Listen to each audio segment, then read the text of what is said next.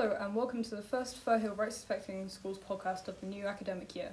Today's guest is Mr. Isdale, one of the deputy heads here at Firhill High School. In this episode we will talk about Article 28 and Article 15 of the UNCRC. Article 28 is the right to education no matter what, and Article 15 is the right to meet friends and join social groups. Mr. Isdale, thank you for coming to our podcast. Would you like to tell us a bit about yourself? You're very welcome, and yes. So, as you said, I am Mr. Isdale, one of the deputy heads at Firhill High School, where I've been a teacher. I've been head of maths department and then deputy head now for, this will be my 15th year at the school. Before that, I was a teacher at schools such as Dunblane High School and McLaren High School, both in Stirling direction. A little bit about myself. Before teaching, I've not always been a teacher. I used to work for an insurance company.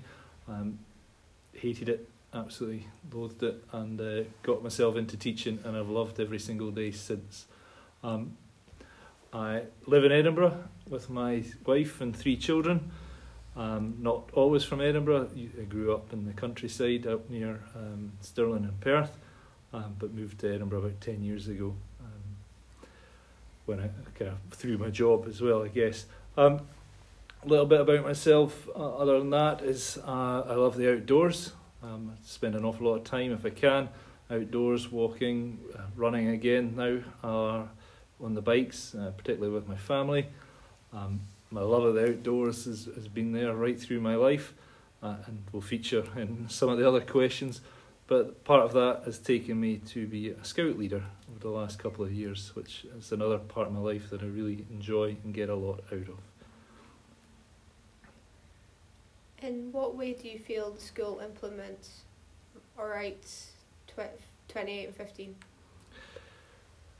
Well, I'll maybe start with Article 15, the right to meet friends and join social groups, because that is something Firhill is exceptional at, I believe. We make the absolute most of what we've got in our school. We're not a big school in terms of the size of the buildings. We don't have a huge amount of space for people to meet and hang out at lunchtimes and stuff. We've only got that one really indoor space, so if it's wet outside, it's a real struggle. But what we do have is a phenomenal amount of teachers and other members of staff that will run various different clubs, from all the different sporty things that you would imagine, all the way through debate clubs and the politics club and everything else that you can think of. There's even a Rubik's Cube club in the school. So all those things, that I really do believe there's something for everybody in Firhill.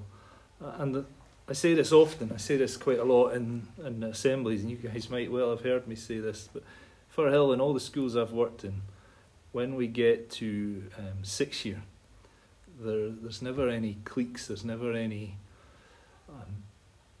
gangs, if you like, that exist in other schools. Everybody just gets on with everybody, and I really do believe that is in part because of what we do in terms of that Article 15 about being open, being welcoming, having different opportunities for just about everybody to meet up and have opportunities to hang out with like-minded people in all the various different clubs that we have. And we really do nurture I think, you guys might disagree, but I really do think we nurture a really inclusive school here where everybody gets on with everybody. And we have silliness and behaviour that we wouldn't like, particularly in the earlier years, but by the time pupils here get to 6th year, they really do get on with everybody. And it's really great to see that kind of coming through. The other part, Article 28 that we're talking about today, the right to education no matter what.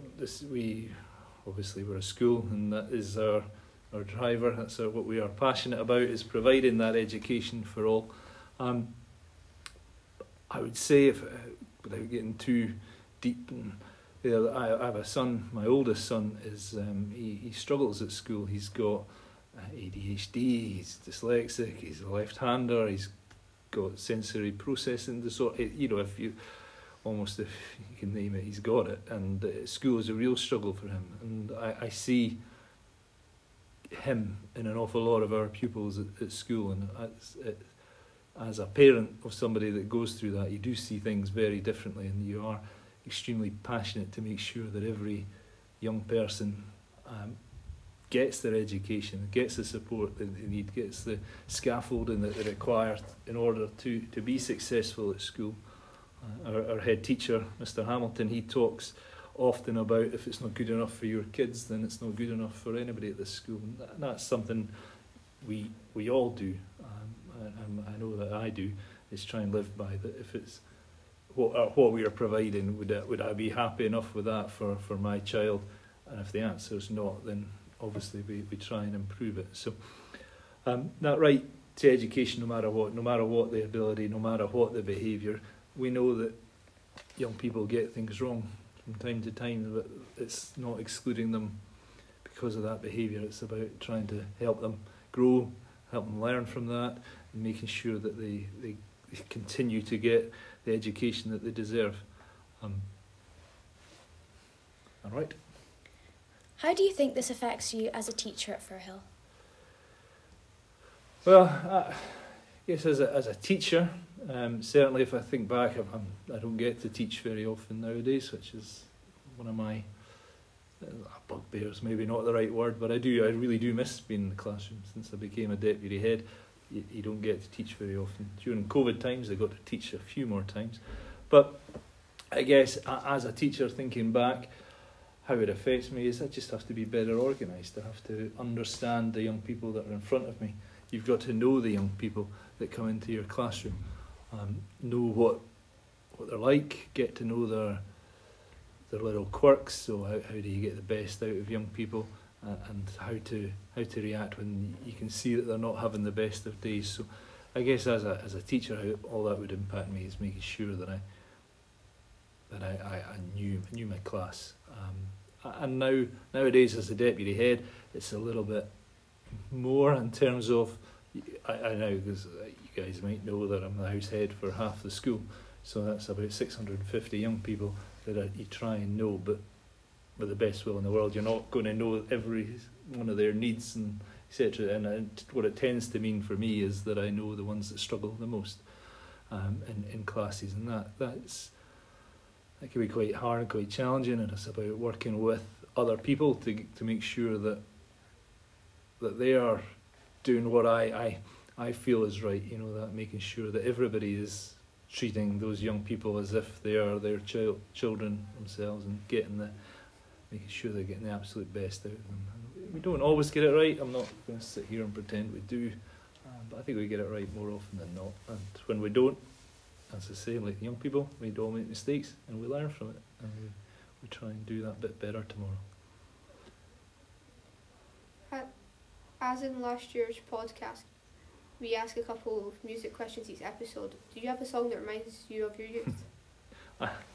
I do. I had many. I struggled with the music questions massively. I started when I was introducing myself, I talked about being not from being here, but being from out in the kind of country way, and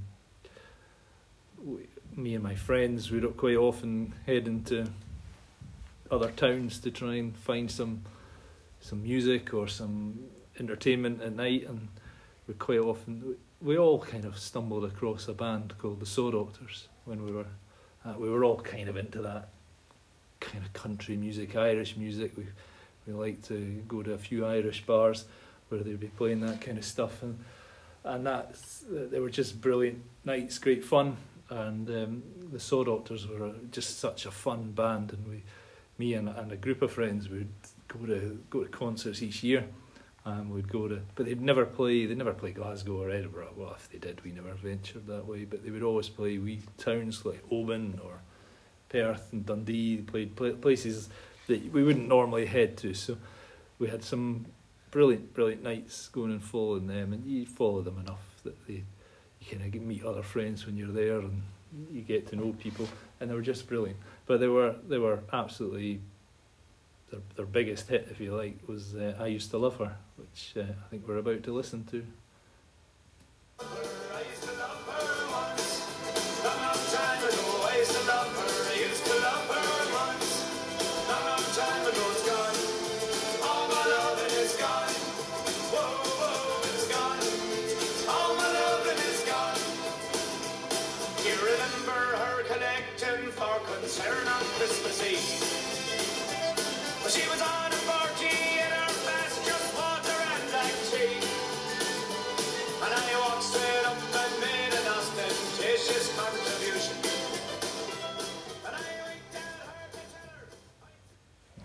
I'm back in Oban right now with my mates.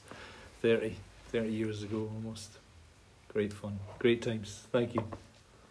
As we heard, you're a scout group leader. How do you feel the UNCRC affects the school environment and social group environments differently? Yeah, so I've been a scout leader now for a couple of years. Something I'm very passionate about is the outdoors and access to that kind of world, if you like, and particularly living in a city. I'm not sure everybody gets that.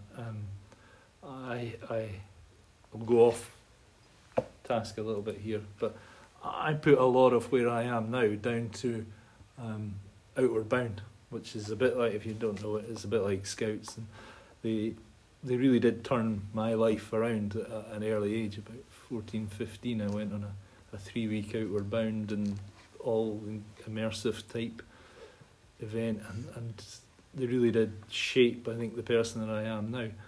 And whilst at the same time I enjoyed the outdoors, I enjoyed the countryside because that's where I grew up, but that gave me a love and a passion for it that I didn't quite have at that point. But so I feel very passionate now about making sure that other people get that opportunity that I had, through a slightly different means, I guess, but the Scouts are a fantastic organisation. They are incredibly inclusive. I think, I'm not entirely sure everybody does, but I think from the inside looking out, they're very inclusive. We have all sorts of people coming, and it is that right to meet friends again, the Article 15 and the social grouping.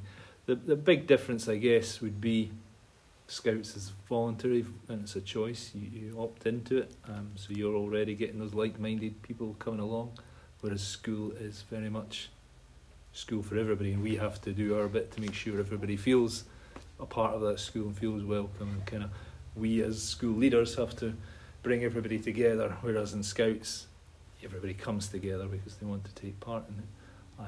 And this weekend I'm so excited because we're going sailing with the Ocean Youth Trust with the Scouts group, so can't wait. I love the water, love sailing, love everything about the ocean, and again I'm hoping that I'll inspire about 20 young Scouts this weekend to enjoy the sailing and water the same as I do.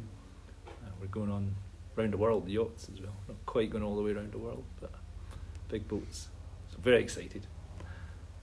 What inspired you to want to work with children as a teacher and as a Scout leader? I said earlier that I used to work in insurance, and that just drove me crazy. It was just so boring and so... every day I knew exactly what my day would entail. I could tell you what my day would be like in a week's time. I could tell you pretty much what I'd be doing in a year's time, and I was just soul destroying. If any of my friends from those days are listening to this, I apologise, but it was really dire. I needed something different. And I loved teaching as part of my job there. I got to teach, train new staff, and that was like the bit that I really enjoyed. They were the few and far between, but those days were great. So I thought about going back into teaching, and you know, it's all a bit different. Every day is different. Every young person that walks through a classroom or into a school is different, and it's that variety that I love. And it's the same with Scouts. I talked about that earlier, about how I want to make sure everybody has access to that kind of life, and I don't think everybody has that in the city. So. Do you have a song that motivates you in your job? You know, again, a very, very difficult question. I've kind of fudged my answer here a little bit, because my other... I love the Saw Doctors, and they're great fun, but the band that I've grown up with is Runrig, a good Scottish band, and so I tried to get my Runrig answer in earlier, but couldn't... It wouldn't have been genuine because none of my friends like Runrig at all. I love their music and I quite often listen to it. The song that I've picked, though, it transports me to another part of the country. It takes me north, back to the islands of Scotland, up to the north of Scotland. It's just... I think it's a lovely piece of music. I know everybody won't agree. It's a Gaelic song. is called Kirkol a Coin.